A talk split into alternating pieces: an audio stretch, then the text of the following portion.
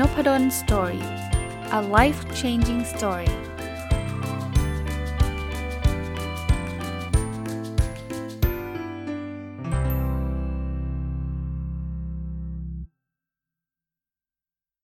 วัสดีครับ ยินดีต้อนรับเข้าสู่นพดล Story Podcast นะครับ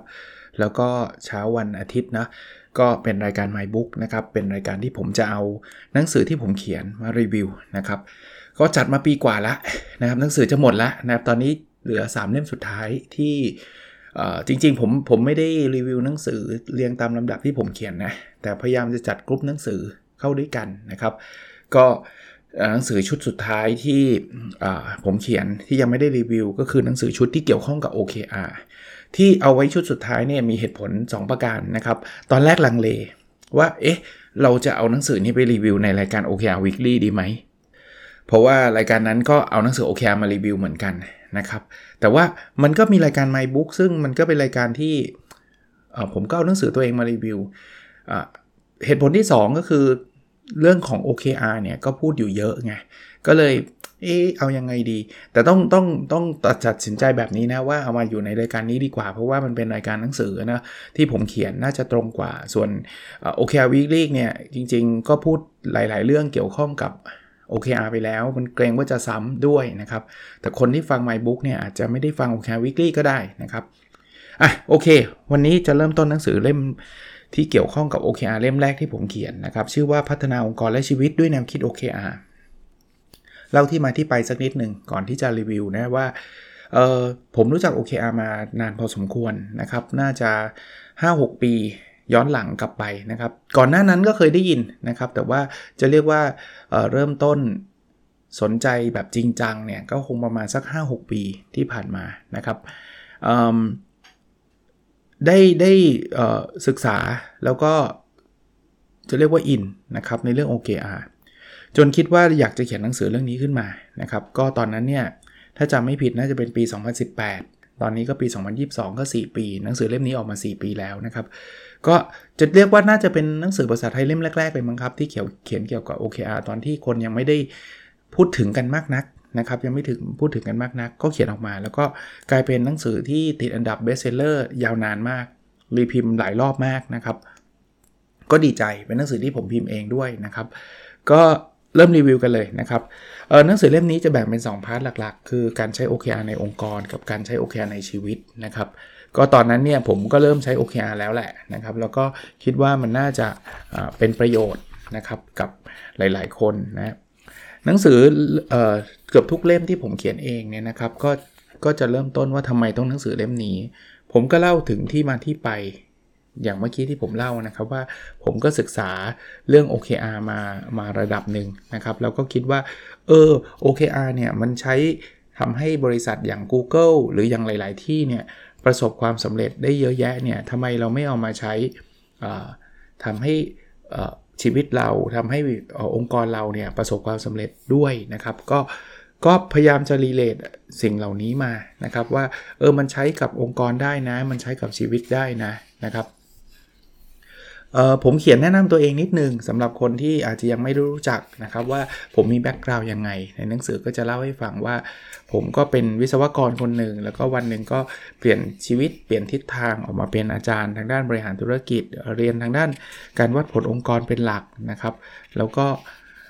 หลังจากกลับมาจบเป็นญาเอกก็มาเป็นอาจารย์ที่มหาวิทยาลัยธรรมศาสตร์นะครับแล้วก็ศึกษาเรื่องนี้มา OKR เนี่ยถ้าพูดถึงได้ยินชื่อเนี่ยมันน่าจะเป็น 10 10 ปีละ แต่ถ้าเกิดเอาแบบอย่างที่ผมบอกแบบมาจริงจังมาศึกษามาแบบอินกับมันจริง ๆ ก็ประมาณ 5-6 ปีนะครับ ก็ก็ก่อนปี 2018 นิดหน่อยนะครับ ที่ที่อินจริงจังนะครับ น่าจะประมาณสัก 2015 2014 อะไรเงี้ยนะ ผมจำไม่ได้ exactly นะครับ แต่ว่าช่วงนั้นแหละนะครับ จริงๆ ตั้งแต่เริ่มมีคลิป OKR กระจายออกมาจาก Google ก็ 2011นะเนาะช่วงนั้นเนี่ยก็ก็เริ่มได้ยินเริ่มเริ่มได้ฟังเกี่ยวกับ OKR มาระดับหนึ่งนะครับอะคราวนี้ part แรกเนี่ยจะเป็นการใช้ OKR กับองค์กรนะครับ part นี้เนี่ยผมพูดถึงความแตกต่างระหว่าง OKR กับ KPI เหตุผลที่ผมพูดก็คือว่าเนื่องจากมันมีความสับสนอยู่ว่าเออไอ้ KPI กับ OKR มันคืออะไรนะครับ ถ้าท่านฟังรายการ OKR Weekly เนี่ยผมก็พูดถึงเรื่องนี้อยู่บ่อยครั้งนะครับ จะเป็นคำถามฮิตต่างๆ นานานะครับผมคงไม่ลงรายละเอียดปลีกย่อยเข้าไปนะครับ แต่กำลังจะบอกว่าอยากจะชี้แจงให้ทุกคนเข้าใจเหมือนกันนะครับว่า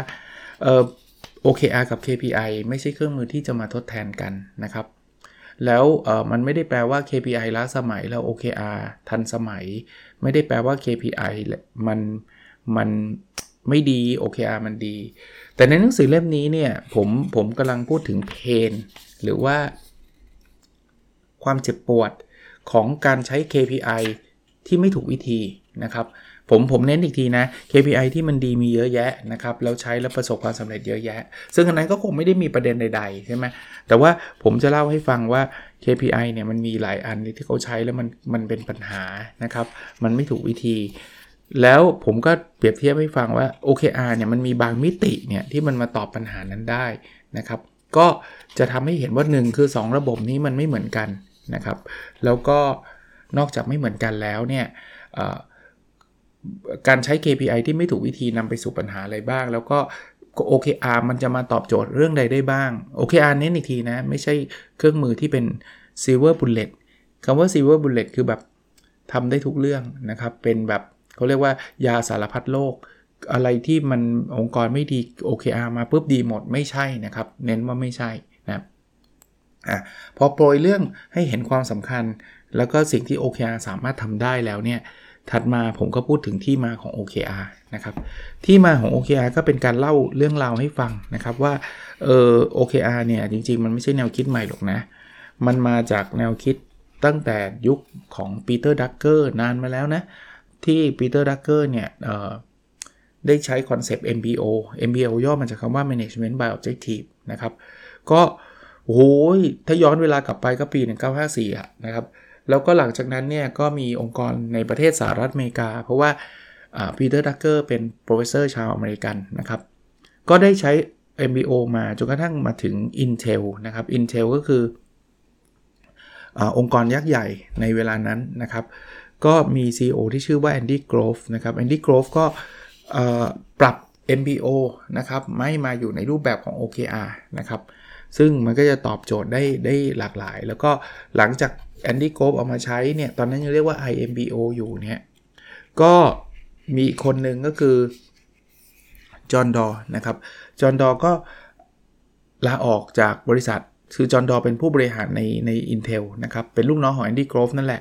ลาออกจากบริษัทแล้วก็ไปเป็นนักลงทุนนะ แล้วก็เอาเงินไปลงทุนใน Google พอ Google เริ่มใหญ่เนี่ยจอห์นดอเขาเป็นนักลงทุนรายใหญ่นะเป็น Board of Director หรือว่าเป็นกรรมการบริษัทด้วยเนี่ยก็เลยตัดสินใจว่าเออน่าจะเอา OKR มาใช้ที่ Google นะแล้วหลังจากนั้น Google ก็ใช้ OKR มาตลอดตั้งแต่ต้นก่อนปี 2000 นิดหน่อยนะครับจนปีนี้ก็ปี 2022 ก็ 20 กว่าปีแล้วนะ ก็เป็น Google นี่แหละครับ ที่ทำให้ OKR เป็นที่รู้จักกับคนจำนวนมากนะครับ เพราะว่าก็พอ Google ใหญ่ Google ประสบความสำเร็จมาก ๆ คนก็สนใจว่า Google ทำยังไงนะครับ ก็ไปพบว่าเออหนังสือเกือบทุกเล่มเลยที่พูดถึง Google อดีตผู้บริหาร Google อะไรเงี้ยก็เขียนก็พูดถึง OKR กันทั้งนั้น คนก็อยากใช้นะครับ อันนี้ก็เป็นที่มาที่ไปนะครับ คราวนี้ OKR คืออะไรนะครับ บทถัดไปเนี่ย ผมก็เล่าให้ฟังว่าเป็นตัวย่อนะ มาจาก Objective and Key Result นะครับ Objective เนี่ยมันก็แปลว่าวัตถุประสงค์ มันก็คือจุดหมายที่ที่สำคัญนะครับ ผมก็ยกตัวอย่างว่า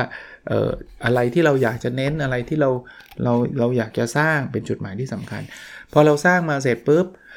ก็เปิดโอกาสให้คนที่อยู่ระดับรองลงมาเนี่ยสร้าง Objective ของตัวเอง เพื่อจะไปตอบ Objective ของบริษัทไล่มาเรื่อยๆนะครับแต่ไม่ใช่ว่า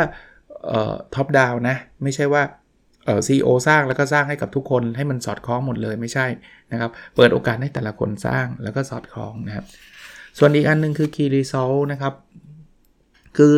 Key Result มันคือการวัดนะครับ เราจะรู้ได้ยังไงว่าอ Objective ข้อนั้นเนี่ยเราทำได้ดี เราทำได้สำเร็จนะครับ ปกติ Objective เนี่ยก็จะไม่ได้มีตัวเลขอะไร แต่ว่าตัวเลขหรือค่าที่มันชัดเจนก็จะอยู่ใน Key Result นะครับ Key Result ก็จะเป็นตัววัด Objective นะครับ เช่น ถ้าเราบอกว่า Objective คือเพิ่มกำไร Key Result จะบอกกำไรเพิ่มขึ้นมากกว่า 10%หรือว่า Objective บอกเพิ่มรายได้ Key Result ก็ชัดเจนลงมาว่ารายได้จะต้องเพิ่มขึ้น 20%อะไรแบบนี้นะครับ อันนี้ก็เป็นตัวอย่างนะครับ คราวนี้เวลาเรา เราจะใส่ตัวเลขเข้าไปใน key result เนี่ยอ๋ออย่าลืมนิดนึง อย่าลืมความสัมพันธ์กันด้วยนะ เวลาเราทำเนี่ย เรามี objective และ key result เนี่ย มันจะต้องสอดคล้องกันนะ เพราะนั้นของบริษัทมันมี objective key result แล้วเนี่ย ระดับรองลงมาก็ควรทำ objective key result ที่ไปสอดคล้องกับบริษัท เช่น ถ้าบริษัทบอกเพิ่มกำไร แล้วก็ objective คือเพิ่มกำไร key result คือเปอร์เซ็นต์ของกำไรเพิ่มขึ้น 10%นะครับ ของฝ่ายตลาดอาจจะบอก objective คือเพิ่มรายได้ และ key result คือรายได้เพิ่มขึ้น 20%อย่างเงี้ยนะครับ หรือว่าฝ่ายผลิต objective คือลดค่าใช้จ่าย key result คือค่าใช้จ่ายลดลง 20%อารมณ์แบบนี้นะครับ ก็กระจาย แต่ว่าไม่ใช่ว่า top down คือสั่งมาข้างล่างคิดได้ แต่ว่าคิดแล้วต้องตอบโจทย์ คราวนี้มาดูต่อในหนังสือนะเขาบอกว่า เอ๊ะ แล้วไอ้ตัวเลขอะ10% 20%ที่เมื่อกี้ผมเล่าให้ฟังเนี่ยมันมาจากไหนหรอ หลักการตั้ง OKR เนี่ยเราจะตั้งให้มันยากครับ เราจะต้องตั้งที่มันท้าทายนะครับ Google เนี่ยทำ Key Result ตอนตอนหลังจากสมมุติจดจบไตรมาสแล้วเนี่ย Google ก็จะแบ่งสเกลออกไปเป็น0ถึง1นะครับ0ถึง1 1เนี่ยแปลว่ามันท้าทายมากๆ0ก็คือไม่ได้ สมมุติว่าเราตั้งเป้าไว้ว่า revenue growth 20%ถ้าเกิดได้เกิน 20%ตั้งแต่ 20%ขึ้นไปก็ได้ 1 แต่ถ้าไม่ได้เลยก็จะเป็น0นะครับถ้า 10%ก็ 0.5 ลักษณะการแปลงสกอร์เป็นแบบนั้น Google บอกว่าถ้าเราตั้งเป้ายากจริง แล้วเราทำเต็มที่เนี่ยเราจะทำได้ประมาณสัก 0.6 ถึง 0.7 อันนี้ผมเน้นเพื่อความเข้าใจนะ ไม่ใช่แปลว่าเราจะทำแค่ 0.7 แล้วหยุดนะ อันนั้นไม่ อันนั้นผิดนะทำได้เต็มที่เลยได้ 1 ก็ได้ 1 แต่ว่าถ้ามันได้ 1 ง่ายๆเนี่ยก็แสดงว่าเออค่าเป้าหมายเราเนี่ยอาจจะรอบถัดไปอาจจะต้องท้าทายแล้วนะนะครับ อีกเรื่องหนึ่งคือ OKR เนี่ยมันไม่ได้เป็นเป็นเป็นเอาสกอร์ไปประเมินผลอะไรนะครับ ไม่เกี่ยวนะครับอะมาดูบทถัดไปนะก็เป็นหลักการตรวจสอบเช็คลิสต์ว่าเวลาทำ OKR แล้วเนี่ย รู้สึกยังไงนะตรงนี้จะเป็นส่วนสำคัญนะ เช่นวัตถุประสงค์เขียนแล้วรู้สึกเฉยๆป่ะถ้าเฉยๆนี่เขียนใหม่ครับ คือเราต้องทำวัตถุประสงค์ที่มันตื่นเต้นอยากทำนะครับ อันที่ 2 ก็คือ key result เนี่ยวัดได้จริงๆไหม มีตัวเลขชัดเจนไหม ถ้าวัดไม่ได้ก็เขียนใหม่นะครับ อันที่ 3 เนี่ย OKR เนี่ยไม่ใช่เป็นเรื่องที่ลึกลับนะ ท่านเห็น OKR ของคนอื่นๆไหม คือทำไมต้องเห็นเพราะว่ามันจะต้องมีความสอดคล้องเชื่อมโยงกันไงครับ ถ้าเราไม่เห็นเราก็จะไม่สามารถสอดคล้องเชื่อมโยงอย่างหัวหน้าเราเขียน OKR แล้วเราไม่รู้แล้วเราจะทำ OKR ของเราเนี่ยไปตอบโจทย์ OKR ของหัวหน้าได้ไงจริงไหมครับ อันที่ 4 คือ OKR ไม่ใช่เครื่องมือในการให้ขึ้นเงินเดือน ประเมินพนักงานไม่ใช่นะครับ แต่มันเป็นเครื่องมือที่กระตุ้นทำให้คนอยากทำงานมากขึ้น มันใช้แรงจูงใจภายในมากกว่านะครับ ที่ไหนต่อที่ไหนอะหนังสือกี่เล่มต่อกี่เล่มก็พูดเรื่องนี้เหมือนเหมือนกันนะครับอันที่ 5 นะ OKR ไม่ใช่ to do list เวลาเราเขียน key result เนี่ยเขียนให้มันเป็นวัตถุเเขียนให้มันเป็นผลลัพธ์นะครับผลลัพธ์ไม่ใช่กิจกรรม นะวิเคราะห์ข้อมูลไม่ใช่ key result ที่ดี เพราะว่ามันไม่ใช่ผลลัพธ์ วิเคราะห์ไปทำไม ถ้าบอกวิเคราะห์ไปเพื่อลดต้นทุน เขียนเลยลดต้นทุนลดลง 20% 30%ได้ไม่ได้อีกเรื่องหนึ่งนะครับ อันที่ 6 นะ OKR เป็นระบบผสม ระหว่างบนลงล่างล่างขึ้นบน คือมันไม่ใช่ top down แบบสั่งมาเลยเธอฉันให้เธอวัดเรื่องนี้ไม่ใช่ แต่มันก็ไม่ใช่ bottom up แบบประเภทที่ว่า คุณจะคิดอะไรคุณทำไปเลยตามสบายมันก็ไม่ใช่นะครับ คือมันมีระดับบนลงมาก่อน คือมี OKR ระดับบน เสร็จแล้วเราจึงถึงทำ OKR ของเราเอง แต่ต้องตอบโจทย์ OKR ระดับบนนะครับ อันนี้คือรูปแบบของ ของรูปแบบผสมที่ผมว่าไว้นะครับอะคราวนี้มาดูต่อนะครับ บทถัดไปเนี่ยจะเป็นเรื่องของไทม์ไลน์ในการใช้ OKR นะครับ ตรงนี้ผมพูดคร่าวๆแล้วกันนะครับว่า OKR เนี่ยเวลาเขาทำเนี่ยก็จะเป็นลักษณะที่ถ้าเป็นถ้าเป็นองค์กรก็จะเป็นรายปี แล้วก็รายไตรมาสเวลาพูดถึงรายไตรมาสคือไตรมาสที่1นะนะครับแล้วค่อยทำเสร็จแล้วค่อยทำไตรมาสที่ 2 แล้วเสร็จแล้วค่อยทำไตรมาสที่ 3 เสร็จแล้วค่อยทำไตรมาสที่ 4 เขาจะไม่ตั้ง 1 2 3 4 รวดเลยนะครับ เพราะเขายังไม่รู้เลยว่าไตรมาสที่ 1 มันจะลงเอยยังไง ในขณะที่ หน่วยงานหรือพนักงานส่วนใหญ่ส่วนใหญ่นะครับ ก็จะเป็นรายไตรมาสนะครับเวลาเซตก็ก่อนที่จะเริ่มไตรมาสเนี่ยก็จะเริ่มต้นจากอาจจะสเต็ปแบ็กมาสักสมมุติว่าเดือนหนึ่งเดือนครึ่งนะครับ องค์กรตั้ง OKR รายองค์กรก่อนนะครับพพอทำเสร็จปุ๊บ มีเวลาก็ถัดไปก็อาจจะเป็นทีมตั้ง OKR ของทีม เสร็จปุ๊บ ทีมก็ไปเปิดให้พนักงานดูพนักงานก็ตั้ง OKR ของตัวเองนะครับก็เดือนอาจจะเดือนเดือนครึ่งหรือครึ่งเดือนแล้วแต่องค์กรนะแต่ว่าสุดท้ายเนี่ยต้นไตรมาสหรือต้นปีเนี่ยเราควรจะต้องมี OKR ที่ชัดเจนแล้วนะครับ อีกเรื่องหนึ่งนะครับเป็นเรื่องของการประเมินผลนะครับ ผมย้ำแล้วว่าจริงๆ OKR ไม่ใช่เครื่องมือในการประเมิน ซึ่งคนก็จะสงสัยว่าอาจารย์ ถ้ามันไม่ใช่เครื่องมือในการประเมินแล้วเนี่ยเราจะเอาอะไรมาใช้ในการประเมินนะครับ คำตอบผมง่ายๆ ก็คือใช้เครื่องมือเดิมนะครับไม่ได้แปลว่ามี OKR แล้วต้องยกเลิก KPI เท่านั้น KPI เคยเคยถูกใช้อยู่ใช้ในการประเมินก็ใช้ไปครับ ไม่ได้แปลว่ามันมาทดแทนกัน ผมย้ำอีกทีหนังสือเล่มนี้ก็เขียนไว้นะครับจริงๆแล้วจะยกเลิก KPI หรือไม่ยกเลิก KPI เนี่ยมันขึ้นอยู่กับว่ามันไม่เกี่ยวกับว่ามี OKR หรือไม่มี OKR นะครับ ถ้าคิดว่า KPI มันไม่ทีเพราะว่าไม่รู้สิ คนไม่ชอบหรือว่าตัววัดไม่ถูกต้องแล้วอยากยกเลิกก็ยกเลิกไป ไม่ได้เกี่ยวกับว่าจะมี OKR แล้วไม่ไม่ห้ามมี KPI นะครับ แต่ก็เล่าให้ฟังว่าก็มีหลายองค์กรที่เขาก็ไม่เอาแล้วล่ะ KPI เขาไม่อยากที่จะจะทำต่อไปแล้วก็อยากจะใช้ OKR เพื่อเพิ่ม productivity ก็ได้ ส่วนเรื่องประเมินก็อีกเรื่องหนึ่งนะครับ เราก็ไปหา หนทางในการประเมินพนักงานกัน ว่าจะจะใช้วิธีไหนยังไง แต่ว่ามันไม่ใช่การเอา OKR ไปไปใช้ประเมิน ซึ่งจะมีคำถามอยู่เรื่อยๆนะว่าอ้าวแล้วแล้วคนจะทำหรอนะครับซึ่งผมก็ในรายการ OKR Weekly ก็พูดจะไม่รู้จะพูดยังไงแล้วว่าเออทำครับ เพราะว่า OKR มันเป็นเครื่องมือในการสร้างแรงจูงใจภายในนะครับ คือ มนุษย์เราเนี่ยไม่ได้ทำเพราะเงินอย่างเดียวหรอกผมเชื่อว่าทุกคนที่ฟังผมเนี่ยก็น่าจะเข้าใจว่าเราทำมีไม่ผมไม่ได้บอกว่าเงินไม่สำคัญทำงานเพื่อเงินใช่ แต่ว่ามันก็ต้องมีมิติบางอย่างที่เราอยากทำแต่องค์กรต้องการไอ้ตรงนั้นไอ้สิ่งที่เราอยากทำเนี่ยก็สามารถจะมาปรับเป็น OKR ได้นะครับ คราวนี้อีกเรื่องหนึ่งนะครับคือปัญหาในการใช้ OKR นะครับ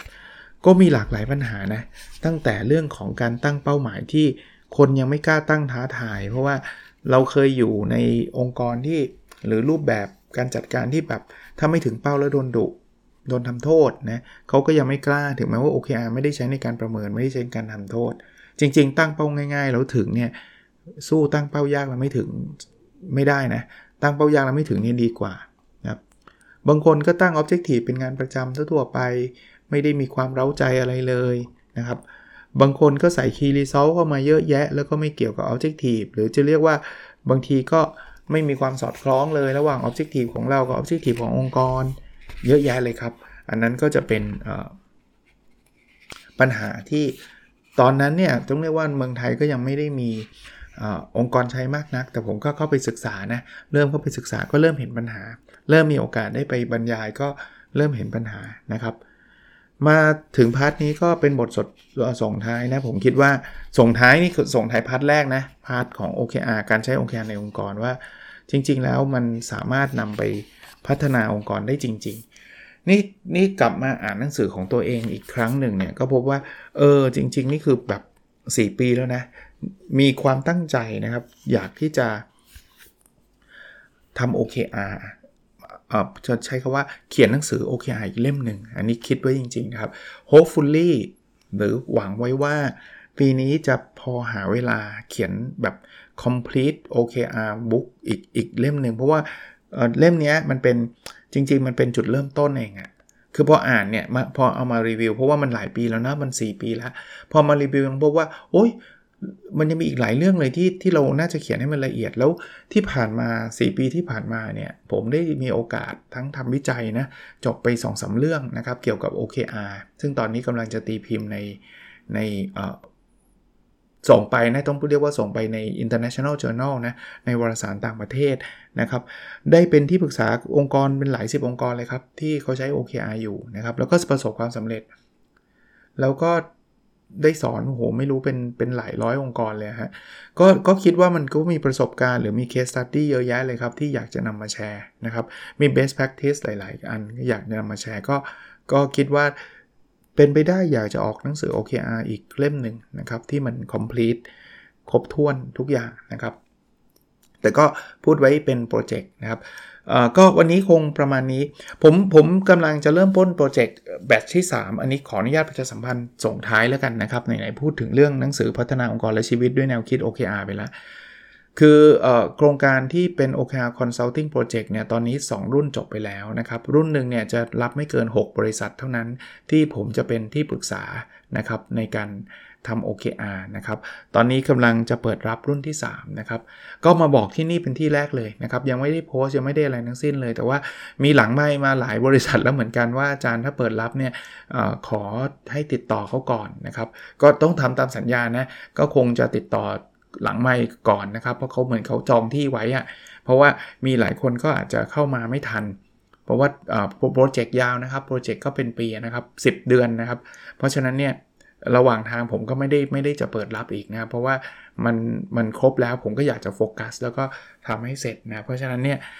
ก็บางคนก็จองที่กันไว้นะบอกว่าอาจารย์ถ้าถ้าเปิดอีกบอกผมก่อนนะอะไรเงี้ยก็เดี๋ยวจะไปบอกแต่ว่ามาบอกที่นี่ด้วยถ้าใครสนใจ inbox มานะครับ เดี๋ยวจะส่งรายละเอียดไปให้นะครับ แล้วก็ถ้าเต็มแล้วก็คงต้องปิดนะครับ แต่ยังไม่ได้โพสต์อะไรเลยแล้วเดี๋ยวเดี๋ยวคิดว่าถ้าโพสต์ก็น่าจะมีมีคนติดต่อเข้ามา แต่ขอขอ reserve ไว้นิดนึงนะครับ ว่าไม่ได้แปลว่าสมัครปุ๊บได้ปั๊บเลยนะ ผมขออนุญาตคุยกันนิดนึงนะครับ เพราะว่าสิ่งที่ผมอยากให้ให้ได้ก็คือบางทีผมอยากทราบจริง ๆ ว่าท่านท่านจะ OKR ไปทำอะไร เพราะว่าถ้าท่านเอา OKR ไปใช้แบบยังไม่ใช่ ผมจะรีบบอกท่านไงว่าไม่ใช่นะ เพราะว่ามีคนติดต่อมาบางบางทีนะ บางรุ่นนะเอ้ยผมจะเอาไปประเมินพนักงานขึ้นเงินเดือนพนักงานผมบอกไม่ใช่แล้วอันนี้อาจจะไม่ไม่ไม่ไม่ไม่ใช่เครื่องมือที่ท่านต้องการ ซึ่งซึ่งก็ไม่เป็นไรนะครับ ก็คือผมก็แนะนำท่านตรงๆว่า ถ้าท่านอยากได้แบบนั้นไปไปหาอาจารย์ท่านอื่นดีกว่า ท่านจะตอบโจทย์ได้มากกว่า หรือว่าหา ผู้เชี่ยวชาญท่านอื่นดีกว่านะครับ เพราะโครงการนี้จะไม่ตอบโครงการนี้จะพูดด้วยซ้ำว่าโอเคอาห้ามห้ามเอาไปประเมินนะครับ มันจะเป็นลักษณะแบบนั้นมากกว่า โอเคนะครับ วันนี้คงประมาณนี้ครับ แล้วเราพบกันใน episode ถัดไปนะครับ สวัสดีครับ